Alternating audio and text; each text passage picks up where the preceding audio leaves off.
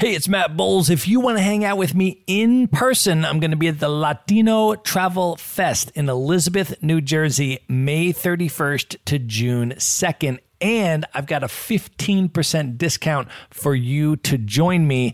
Just go to themaverickshow.com slash Latino. That's L-A-T-I-N-O. There you're going to see your 15% discounted ticket.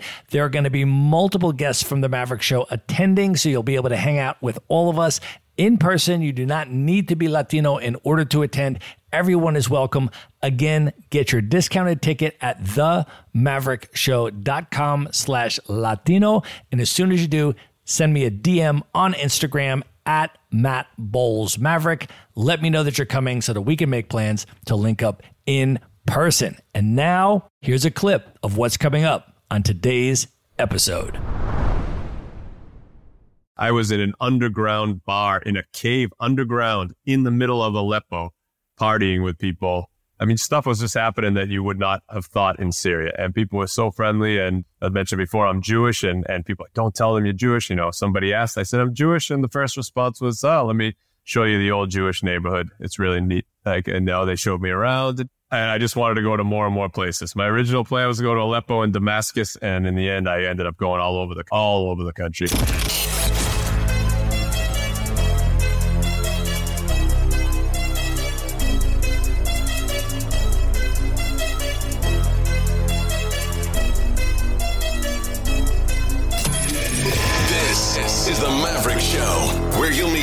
Most interesting location independent entrepreneurs and world travelers and learn the strategies and tactics they use to succeed. And now, here's your host, Matt Bowles. Hey, everybody, it's Matt Bowles. Welcome to the Maverick Show. I want to start off by inviting you to subscribe to the Maverick Show's Monday Minute email newsletter so you can kick off each week with a super short newsletter that you can literally read in one minute. So there's no long articles, just three high value bullet points each Monday that I've put together for you that could include the best travel gear and gadgets I'm using, or my favorite destinations and what to do there. Could be epic experiences and events I'm attending around the world that you could attend as well or it could be things to watch or quotes to ponder or travel hacks could even be nomad communities to check out etc basically i'm going to distill down my ongoing learnings from 10 plus years of being a full-time digital nomad into three terse items of value that land in your inbox each Monday that you can consume in under 60 seconds. So, if that sounds good to you, you can sign up at the maverickshow.com slash newsletter.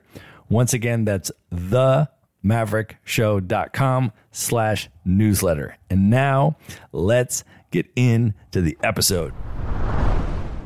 This is part two of my interview with Derek Baron. If you have not yet listened to part one, I highly recommend that you go back and do that first because it provides some really important context for this episode. Part one was episode number 253. If you have already listened to part one, then please enjoy the conclusion of my interview with Derek Baron. Well, another place that I want to ask you about is your experience traveling in Yemen and I want to ask you also, particularly about going to the island of Socotra. And for people that have never heard of the island of Socotra, can you share a little bit about what it is, why it is so unique, and what your experience was like there? Socotra, definitely look it up because it is an island that is sort of equidistant off the coast of Yemen and uh, Somalia. And uh, it is part of Yemen quite remote. When I went there, so they were getting an average of about 700 visitors per year. Even now, there's only, I think, maybe one or two flights there per week. And there's about 50,000 people that live there, but they're quite isolated, as you can imagine. And with all that, that's not even the fascinating part. The fascinating part is the island itself. From the moment you get off the plane, you're basically stepping into a fairy tale, or maybe an acid trip is more like it. It's surreal. They have trees and plants and flowers that cannot be found anywhere else in the world. The landscapes are surreal. You have these huge, huge sand dunes, pure white sand leading hundreds of feet down to the most gorgeous water you've seen with the still to this day. Everyone talks about like their favorite snorkeling sites and stuff like this. There is a reef off of Socotra with nobody there. It's the most incredible snorkeling I've ever seen, uh, just marine life anywhere on the planet. Mountains, there's caves, lakes, you name it, canyons, and just little villages scattered around the island. I think about 50,000 people live there. It's really just, it's a whole trip. I mean, it's Alice in Wonderland, such a trip. Not many people go. Well worth visiting. Now, did you go to Socotra from Cairo or did you actually go to mainland Yemen and then go out to the island? So I went to the mainland Yemen. Uh, so I was with a friend on that trip, and we went uh, to the mainland Yemen for about I think about eight days first, and then we flew from Sana'a, the capital of Yemen, to to Socotra. And how was mainland Yemen? What was your experience like there? Yeah, mainland. I I'll always say that if Yemen was safe, it would probably be one of the most visited countries in the world because it's not much like it. I mean, it used to be super popular with cruise ships way back in the like the 80s, 90s, and stuff. They have these cities that are, you know, they call it the original Manhattan, which is these massive uh, 15 floor skyscrapers made out of mud that are 700 years old that are still inhabited. And it's just nuts. It's nuts. And, you know, all these towns and villages that are built not on the ground, but built into the side of mountains and cliffs or on top of the mountains in the most insane places. Yeah, it was, it was a pretty incredible trip. And, uh, I will say, like, when I went there, if there's an American traveling in your group, this was just me and my friend when you get to one region, the government sends armed soldiers to accompany you. So there was one region due to some kidnapping concerns. So one region of the country for a couple of days, we had armed soldiers that were, you know, circled around us as we walked everywhere. But I mean, it was just for extra precaution because everybody we met there was absolutely lovely. And we had just every day was endless rewarding experiences, weddings and celebrations, dancing. It was crazy. Well, I also want to ask about your experience in Syria. Can you share a little bit about how long you were there and what that was like? Yeah, that's another one where I planned to to go for two weeks. And I ended up spending six weeks there because, surprise, surprise, it was nothing like I or anybody else who who was trying to convince me not to go thought it would be like. And I went, and it was my first stop was Aleppo in the north. Man, it was such a beautiful city. Horrible, obviously, all the stuff that's happened since, and a lot of friends that I made there that have all had to leave and had their hotels. Like the hotel I stayed at was bombed and pretty rough. But back then it was not what you would imagine, just such, it's quite open minded. And it was, I mean, I was in an underground bar in a cave underground in the middle of Aleppo partying with people. I mean, stuff was just happening that you would not have thought in Syria. And people were so friendly. And I mentioned before, I'm Jewish and, and people like, don't tell them you're Jewish. You know, somebody asked, I said, I'm Jewish. And the first response was, oh, let me show you the old Jewish neighborhood. It's really neat. Like, and now they showed me around and I just wanted to go to more and more places. My original plan was to go to Aleppo and Damascus, and in the end, I ended up going all over the all over the country just because I couldn't leave. Yeah. And what year was this that you were there? So that was about 2011. Well, one of the places you've been to a lot more recently that I know has made a big impact on you is Iraq. And I have not yet been there, but in listening to you talk about it, it has really moved high up my list as well. Can you share a little bit about, I guess, your initial experiences in Iraq and now you're running tours and taking other people there and so forth. So can you share a little bit about what it's like in Iraq and the impact it made on you? For sure. So the first time I went was actually to Iraqi Kurdistan, the uh, autonomous region in the north, actually after Syria. So about 2011. And at that time, I remember I was with a friend and we were trying to leave the autonomous region to sort of take a shortcut through federal Iraq. We were stopped by U.S. soldiers at the border who were like, you can do it, but don't get out of the car. And it's not what it seems like. It is pretty dangerous. So we did it. It was fine, but we could tell it was not the wisest thing. So fast forward to last year, I had heard of federal Iraq opening up more to tourism with visas on arrival. A couple friends and I said, let's go. And we went and we went to Baghdad, went to South Iraq, and it was phenomenal and not at all what anybody would imagine. So after that, we with our tour company, we started putting together tours. So we actually had one in March, and I'm actually going in two weeks. So yeah, two weeks. Uh, I'll head back to Iraq for the next tour, and it is. It's, I mean, tourism is proper. You get a visa on arrival at the airport. The infrastructure is great. The people are incredible. The food is amazing. The sites are historical sites that blow anything away that you've seen anywhere else. And they're just sort of sitting on the side of the road there. City 6,000 years old and God knows what. It's, it's mind blowing. Can you talk us through a Wandering Earl tour if somebody wanted to go on, for example, this tour to Iraq? What does the itinerary look like? What is the experience like? How big is the group? And maybe for the previous groups that you've taken, what was their kind of impression like at the end of the tour? I will say so. Just to go to the last question first, the last group that we took in March to Iraq. I mean, by the end of it, I mean people were in almost in tears because it was such just a beautiful experience and such a touching experience. We met so many people who shared their stories with us and really created a lot of close bonds and just just saw some of the most incredible places that you can see on this planet. Obviously, it's very safe over there right now, and it just that concept of going to a place that is so different than what you or anybody else imagines, it really has a very powerful effect. You know, so that's one incredible thing about this trip. All of our tours are small group. We have maximum of 12 people.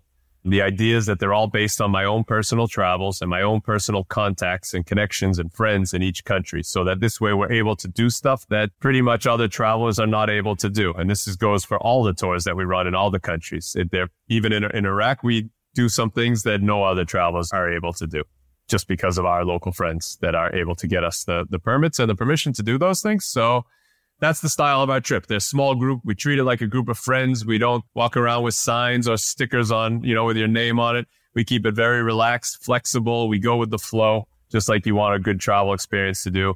And we mix up, you know, obviously you see some, the main stuff that you'd want to see, but so much local interaction and just hanging out with people and really getting to know a country. And that's, that's always at the heart of all of our tours. It's just coming away with just a real local and uh, interactive experience. I love that, man. I mean, in all the research that I've done about your tours and what I've read about them, I love a couple of things that really stand out to me. One, obviously, is that you're literally having your local friends lead these and design these and help people to immerse in the local culture. And it's actually more about the people and the local interaction with folks than it is about the sites and the things that you're going to see and take pictures of. And also, the thing that I like about it is that you design the tours sort of in the way that you travel, which is that you leave a lot open for flexibility so that if certain things come up, you can just sort of take a deviation or a left turn or, oh, now you just got invited to this thing. So uh, guess what? You can change plans and go to this thing. And you sort of the, the wandering Earl style of travel as applied to a small group tour such that no two tours of that you offer even to the same place are going to be identical because you allow those local experiences to unfold and take shape as they normally would. I love that, man. You learned it too, I'm sure, from your travels. You have to have that aspect. And, and we figured out that there is no reason, just because it's a group tour, an organized group tour, that it can't have that aspect of it too, because that's so important, all those surprises. You don't want to say, oh, we can't attend this wedding that we were just randomly invited to, or we can't go to this home that we were just invited to because we got to be here by three o'clock and we have to get on the road. No, so we, we, we don't want it to be so structured that we, that we have to say no to the beautiful, unexpected surprises that travel provides along the way. So we, we make sure we include those on the tours. Well, another destination that you run tours to that I have also not yet been to is Central Asia. Can you talk a little bit about the Kyrgyzstan and Uzbekistan tour experience and what it's like in Central Asia? It's a funny region because it's one of the last regions almost that people think of even to visit. It, just doesn't come up that much in conversation. You don't see it on too many lists of places I want to visit or stuff like this. Not too much is known about them obviously they are uh, they they are spectacular destinations, and uh, I think what you have over there is that fact that there are not many people over there, especially Kyrgyzstan, which is this mountainous country with nomadic people and just beautiful villages and definitely some of the most impressive landscapes you'll find anywhere. And still with this traditional way of life and very few tourists. I mean, it just makes every place you go genuine. There's very little that's set up for tourism. So they are actually trying to grow their tourism in a very sustainable way. So it makes for a great experience. And we love running this tour and, and people love going on it. I mean, they absolutely are blown away, blown away by this region every time we have groups going. Well, one of the things that I also really appreciate about your tours and the way that you've structured your company and designed your experiences is you've really paid attention to making a positive impact on the local people and places where you're going. I want to just read an excerpt from your website at Wandering Earls Tours and you say quote we make a point of avoiding mass tourism destinations. Instead we sustainably support local businesses communities and the environment everywhere we go. Every aspect of our trips from accommodations to local guides activities to meals and everything in between are chosen to ensure that your tourism dollar leaves a positive and lasting impact and that our visit leaves a minimal footprint.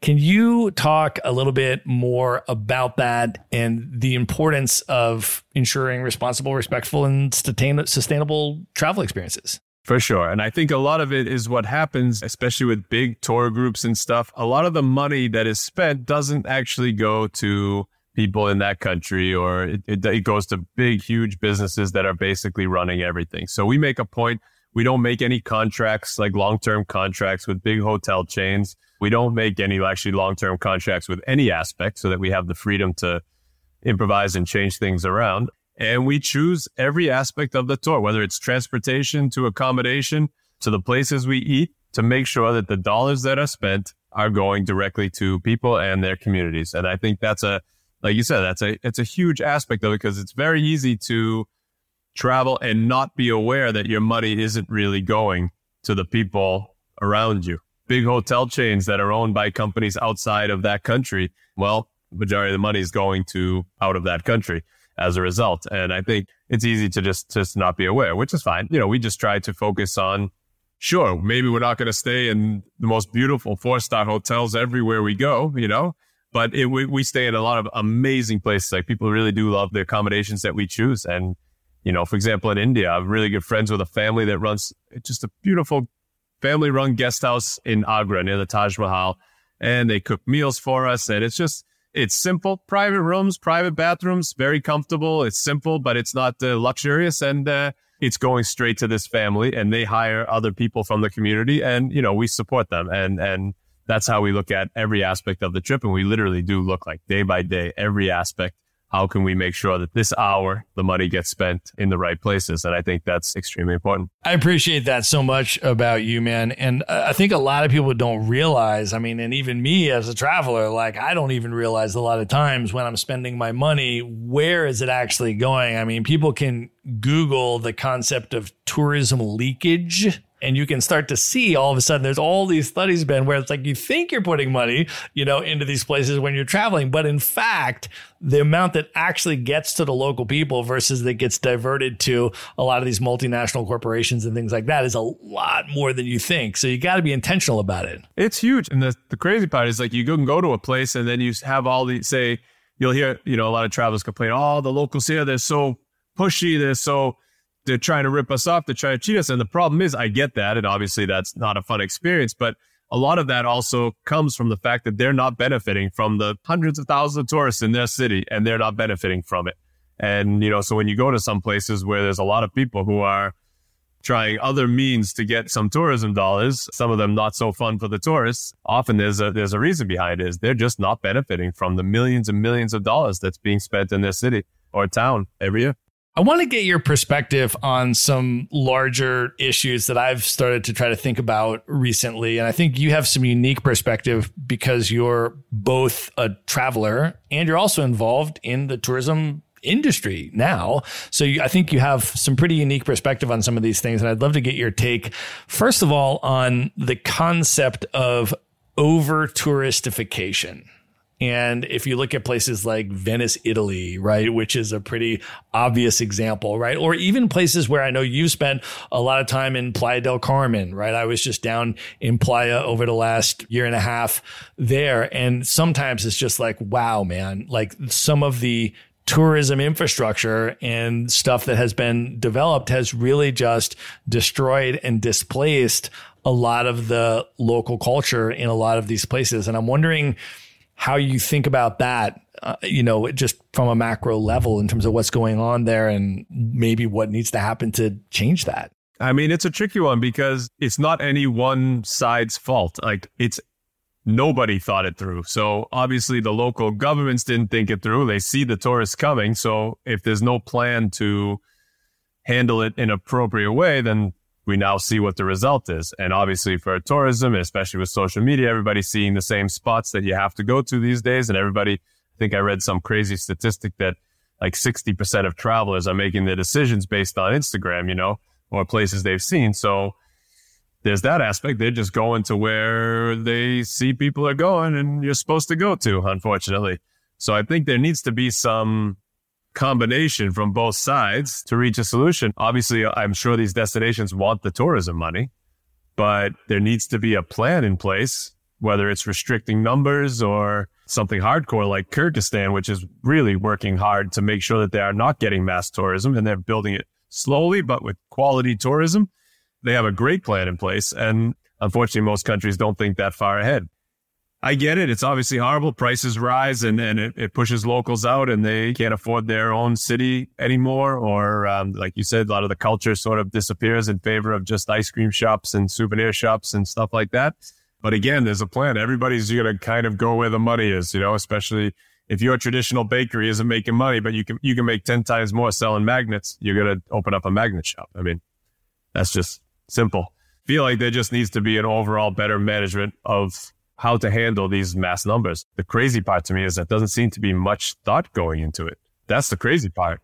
and I think there's a another version which I think is similar in some ways, but also different in other ways with the rise of the digital nomad movement and the number of remote working expats, particularly that have accelerated since the pandemic and some different trends that are arising and challenges that are arising with those medium to longer term expats versus just the touristification, right? And so that's where you're starting to see in cities that you and I both love, like Lisbon, Portugal, and other places where we both have a lot of friends. And I could go down a whole list of these sort of nomad hotspots, if you will, as they're known.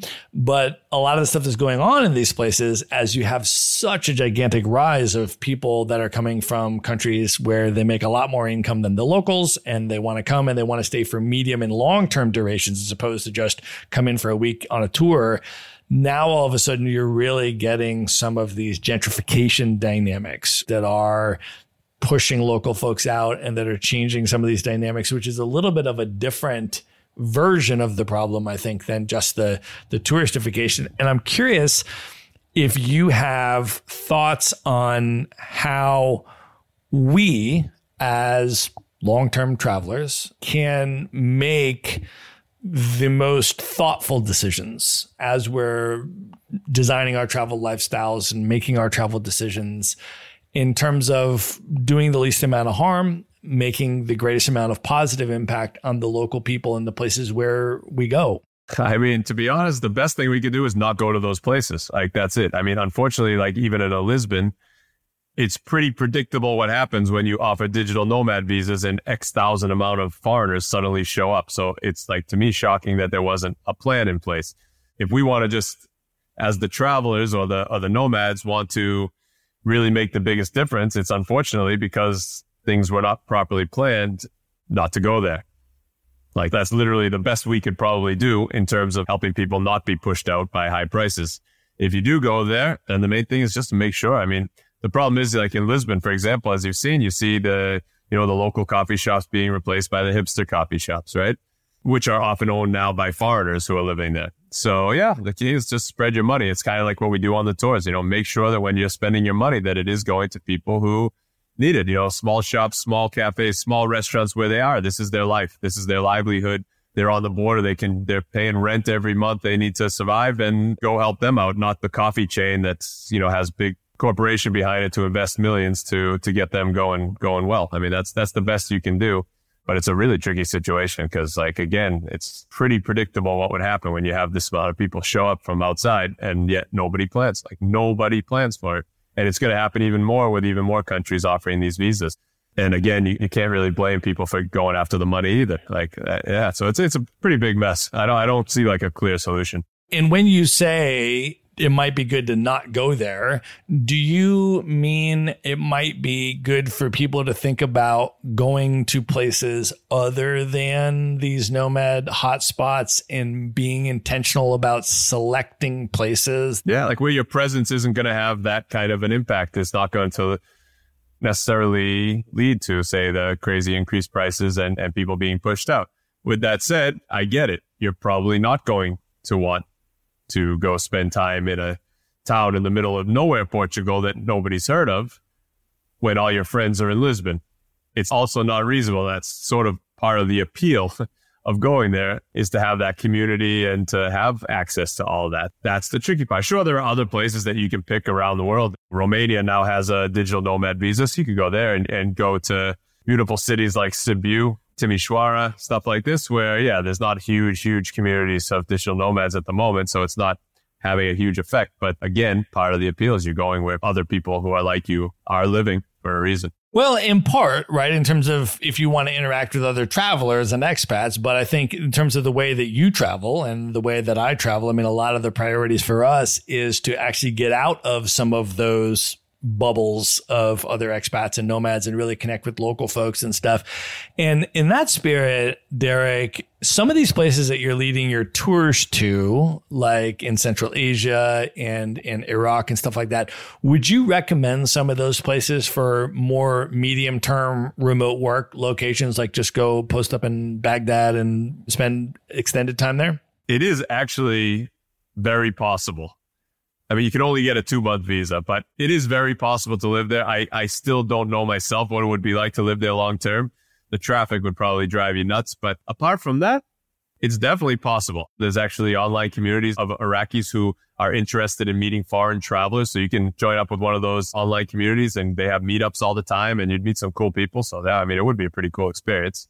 Bishkek, the capital of Kyrgyzstan, that has a little bit more of a community. Very nice city easy place to live and uh, very friendly people and very close to all the incredible nature of the country. So I could see something in like Bishkek being a, a pretty popular.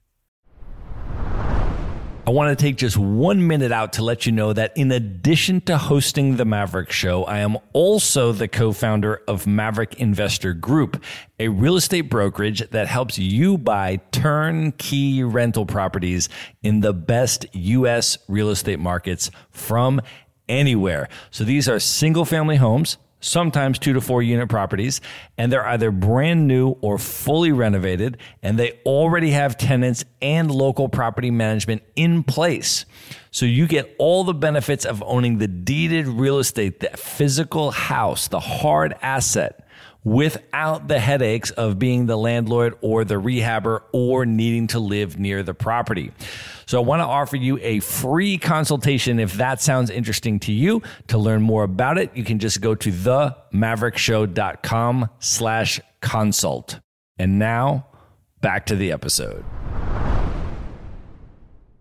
Place eventually. Well, I also want to talk with you about some of the dynamics that come along with long term itinerant travel as a lifestyle. You have been doing this for 23 years now. And I want to ask you about some of the sustainability dynamics that have allowed you to create a life of long term world travel that has been joyful and fulfilling and exciting for two decades. Can you share a little bit about what some of those sustainability pillars for you are? So, first and foremost, I will say if I was traveling to see the sights, I would have stopped after probably two years maximum.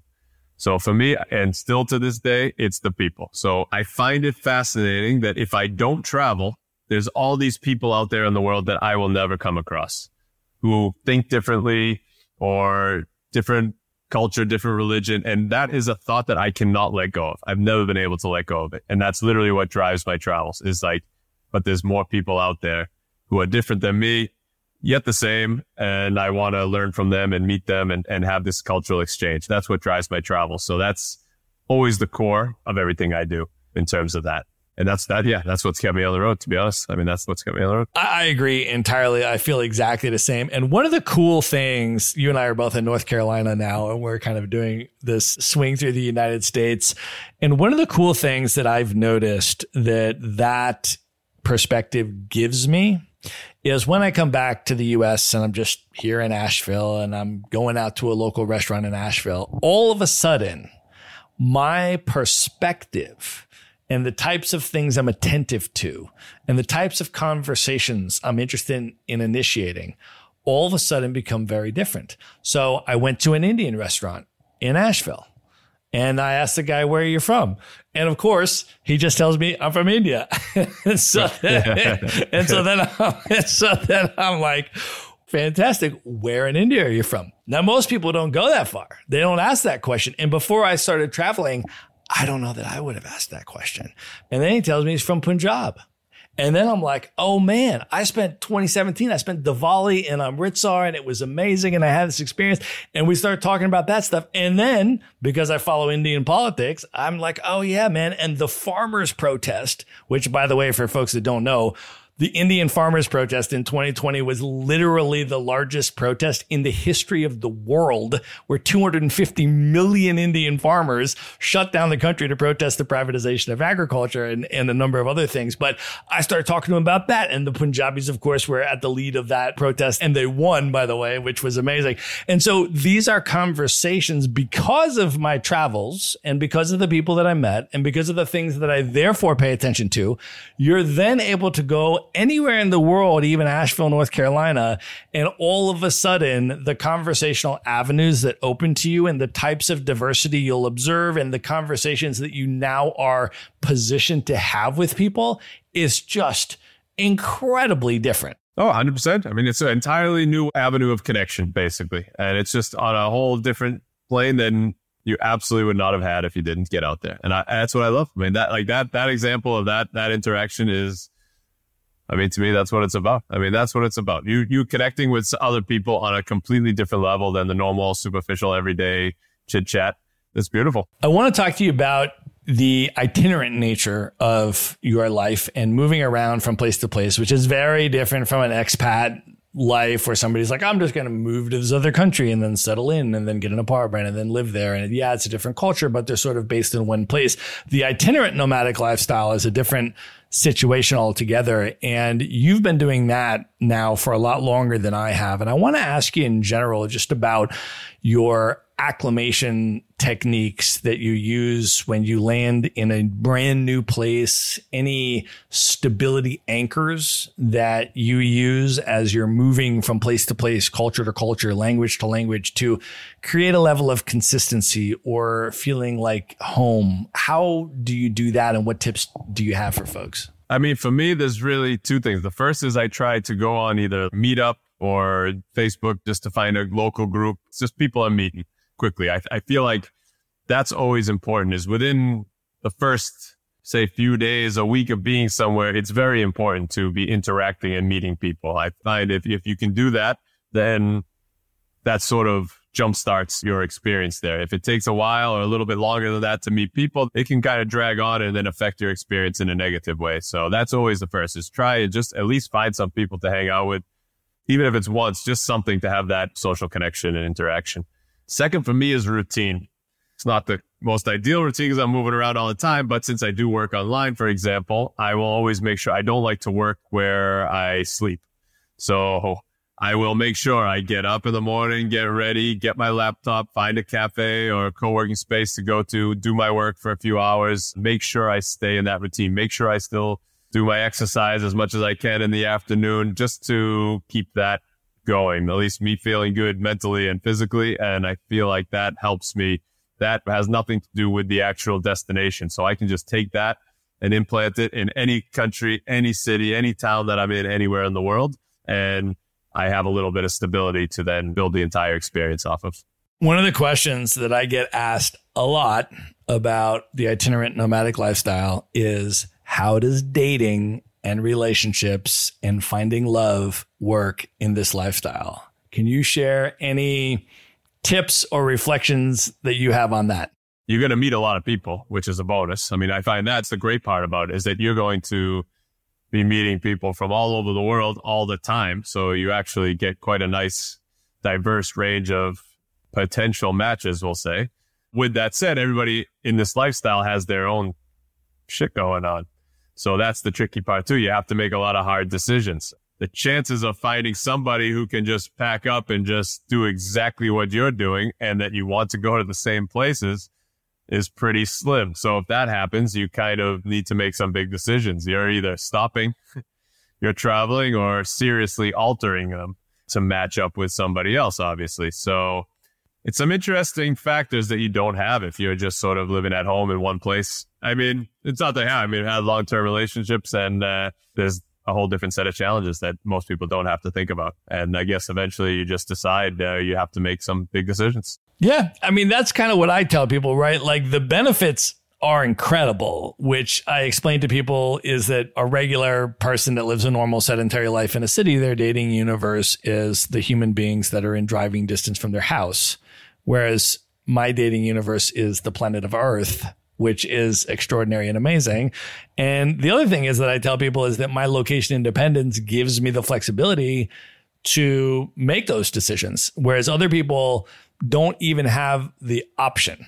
If the love of their life is in Bangladesh and they have to stay in Bangladesh and that person has to stay in the United States, like they don't even have an option. Whereas I have an option to go be where the person needs to be if it's the person that I want to be with. And then you have all of these choices, right? In terms of that. And then, as you said, it's just a matter of decision making and prioritization and, and all of that kind of stuff. So, which in all, all fairness, I will say, like most people don't want to travel nonstop for 23 years.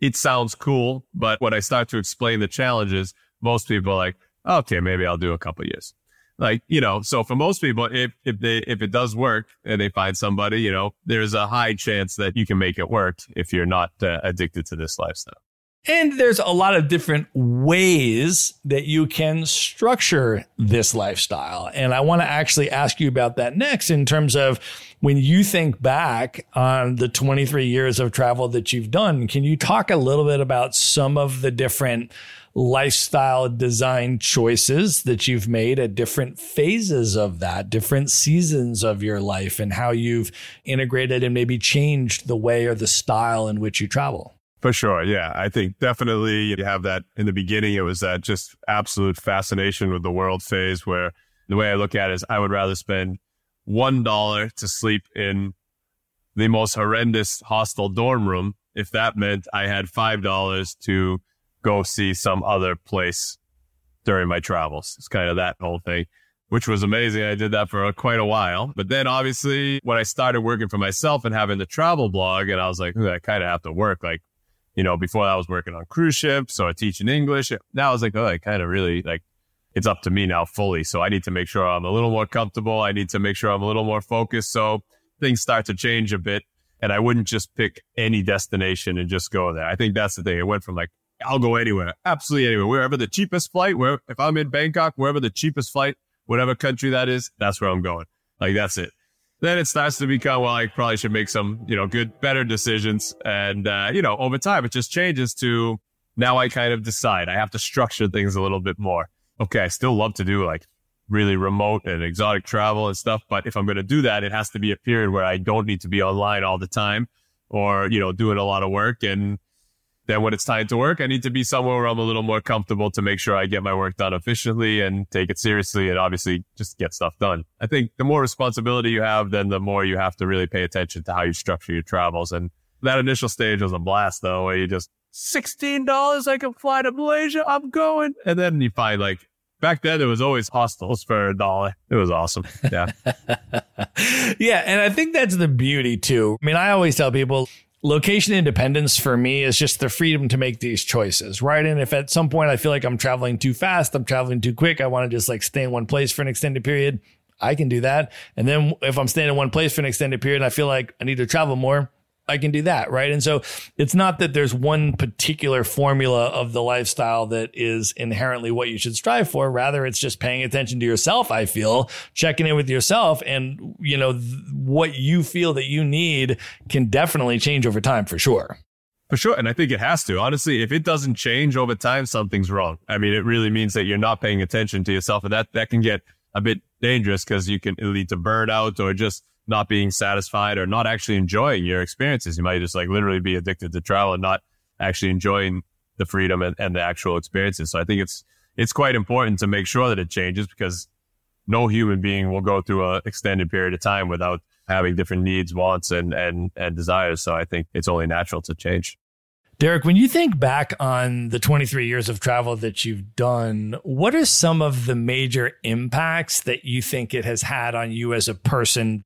I think one of the biggest things is not to trust anything until you experience it for yourself.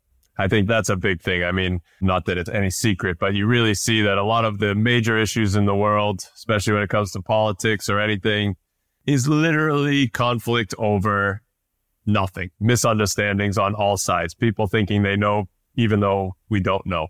Me, myself included, obviously, for tons of stuff. So I think that's one of the biggest lessons I learned is that when you go somewhere and you meet people and you talk to people and you actually see how things affect their lives and you you get just that firsthand experience and understanding, that's when you can kind of say, I have a little bit of real knowledge and I can make sort of reach a real conclusion about certain topics. And I think that's extremely important and sadly something that's just dying these days. Like nobody even cares that that's a truth. People are more than happy just to believe anything they see quickly in a shiny ad or, or a social media post. And sadly, that leads to a lot of issues that could be avoided. So I think that that's by far the biggest impact. And the second, and which is tied into that is, I think I mentioned before a little bit is people everywhere are good people everybody wants that same stuff. It's just people don't want to hate. People don't want to kill other people. I mean, that's always what it is. When that's the difference. When you have the firsthand experience, you see the reality and you realize that you know people are just good people everywhere. And that's that's been super powerful for me. You've been to 133 countries now. Why do you continue to travel? What does travel mean to you today? I will say it's probably 25% addiction, just like anything else when you travel and you travel for 23 years, I know travel. I know how to travel. I know how to get adjusted. You can plot me down anywhere in the world. I can get adjusted, meet people, have a great time, and gain some valuable insight and learn a lot. I don't know how to stay put in one place. I literally have not done it for most of my adult life or all my adult life. And I think that's a big part of it is that just like anyone, I do what I know best. You become addicted to that and then you kind of get in that cycle with that said, it obviously provides me with a, with a lot of benefits as well. And I think part of it is the freedom. It's that freedom of whatever I need at a particular time, whether it's to hang out with a community of friends, I can go to a place where I have uh, friends. If it's just need to get it out into nature to clear my head, I can go out into nature somewhere, clear my head. If it's somewhere totally off the beaten path, exotic that I want to have that kind of experience, I can go do that. Somehow this lifestyle has made the world quite accessible for me. I feel very fortunate that that's happened. I just get to have a lot of experiences in life that lead to quite a fulfilling time on, on planet Earth during my short time here. So I want to keep it going. How do you think about this concept? I've come across an increasing number of people that have a really specific, defined goal of going to every country in the world. Actually, I'm sure that we both know people who have every 193 passport stamps or whatever. Is that something that has ever entered into your mind as something that's important, something that's a goal, something that you're striving for? Or is that a very different type of travel framework in thinking? It's not something that I strive for. I mean, I prefer to just let the experiences go, which is the reason why I've been to India 40 times and, and Romania 40 times. Had I not been 40 times, I could have taken those other 39 trips in each of those and gone to different countries and probably gone to all of them. But I want to go where where it makes sense for me personally at that time to go. I mean, that's it. And if it's the same country I've been to 40 times, so be it. If it's a new country, that's great. I just, yeah, I don't have any desire to just, I mean, it would be awesome if it eventually took me to every country, but it's not a goal. I feel that's a very, a lot, I think a lot of the people that do it, it's a very just structured goal. That's the goal. It's a different travel. It's just specifically for that purpose of saying that you've been to all the countries, which is fine. I mean, it's a goal like any other, but uh, yeah, it's just just not my style. So yeah, I agree with you, my friend. I had a feeling. All right, Derek, I think that's a great way to end the main portion of this interview. And at this point, are you ready to move in to the lightning round? Bring it. Let's do it. The lightning round. All right, what is one book that has impacted you over the years you'd most recommend people should read? I would go with Never Split the Difference by Chris Voss. Just an interesting book on how to uh, communicate with people. All right, what is one travel hack that you use that you can recommend to people? It's just a travel rule is when I arrive in a new place, say you fly into a new country, wait 20 minutes, go to a cafe when you land, go sit there for 20 minutes before you make any decisions and, and, walk out of the airport because we make a lot of bad decisions, such as I did in Bangladesh, if you don't take a few minutes to get acclimated to where you are. All right. Who is one person currently alive today that you've never met that you'd most love to have dinner with? Just you and that person for an evening of dinner and conversation. I'm going to go with Steven Wright.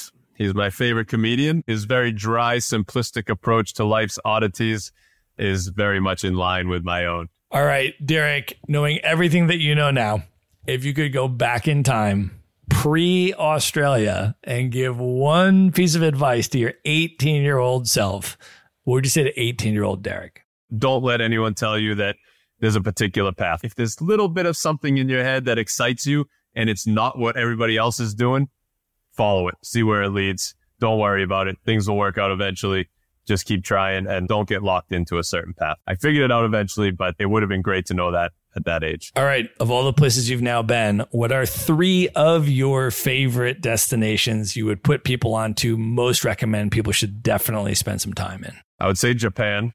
I'm a bit of a beach person, so I am going to say the Seychelles because it's quite spectacular. And I'm going, I'm going with Iraq because it is really an experience like no other at the moment. All right. Last question. What are your top three bucket list destinations, places you have not yet been, highest on your list you'd most love to see? I'd probably go with Mongolia, Namibia. For some reason, I, I just haven't made it there, but I really want to go. And the third is Pitcairn Island, which I'm not sure I've heard. It's a British overseas territory in the middle of the Pacific Ocean that is inhabited by, I think, about 50 British descendants of some people that arrived there about 100 years ago. Wow. All right, Derek, I want you to let people know at this point, first of all, how they can find you, follow you, read your blogs. You have a lot of amazing articles about a lot of incredible places, a lot of incredible experiences, a lot of incredible perspective and reflections on your travels that I think are really important for people to dive into. I have been down a rabbit hole reading through your stuff. It's been really, really incredible. Even 10 years full time travel, I'm getting a lot out of your content. So, how can people find your blog? And then also, if people want to learn more about your tours and what you have coming up, how can they learn more about that as well? Sure. Yeah. The blog is uh, wanderingearl.com and all my social media is Wandering Earl. The tour company is wanderingearltours.com. There you go.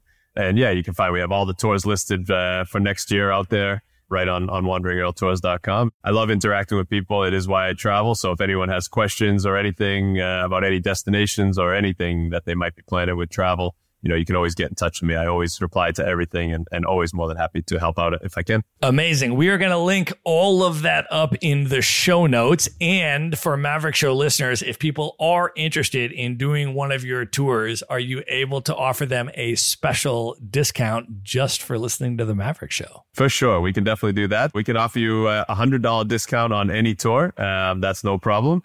And uh, you simply sign up for a tour. You'll receive a confirmation email from our team and then they will confirm with you that I just let them know that you came from the Maverick podcast and you will get your, your discount. Pretty easy. So we are going to link all of that up in the show notes. You can just go to one place at themaverickshow.com and just go to the show notes for this episode. There you're going to see the link where to check the tours out and exactly how to get your $100 discount. And you can use that on any of the tours. If you want to go to India or Romania or Iraq or Kyrgyzstan and Uzbekistan, any of these places, you can get $100 off with that. So it'll be in one place for you at the Maverick Show com. Derek, this was amazing, brother. Thank you so much for coming on the show. No, man, I really appreciate you having me. Yeah, it was great. It's great chatting with you. And I only made it through half a bottle of wine, so. well, my friend, we will have to have another conversation later because there's a lot more places in the world that we could talk about. But this was really special, man. It was great to connect, great to drink some wine with you. And thank you for coming on the show. No, awesome. I appreciate it. Thanks so much, man. All right. Good night, everybody.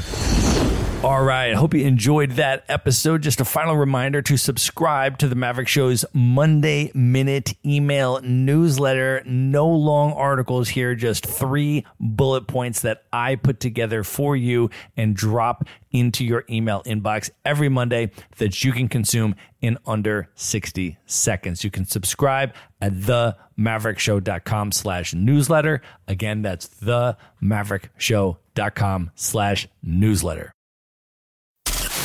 Be sure to visit the show notes page at themaverickshow.com for direct links to all the books, people, and resources mentioned in this episode. You'll find all that and much more at themaverickshow.com. Maverick Investor Group can help you buy cash flowing rental properties in the best U.S. real estate markets, regardless of where you live. Schedule a free phone consult today at themaverickshow.com slash consult. Now you can buy rental properties with tenants and local property management in place, so you don't have to be a landlord or a rehabber. To get your questions answered and discuss how Maverick Investor Group can help you meet your real estate investing goals, schedule your free phone consult today at themaverickshow.com forward slash consult. If you like podcasts, you will love audiobooks, and you can get your first one for free at themaverickshow.com slash audiobook. Whether you want the latest best-selling novels or books on investing, business, or travel, try your first audiobook for free at themaverickshow.com forward slash audiobook.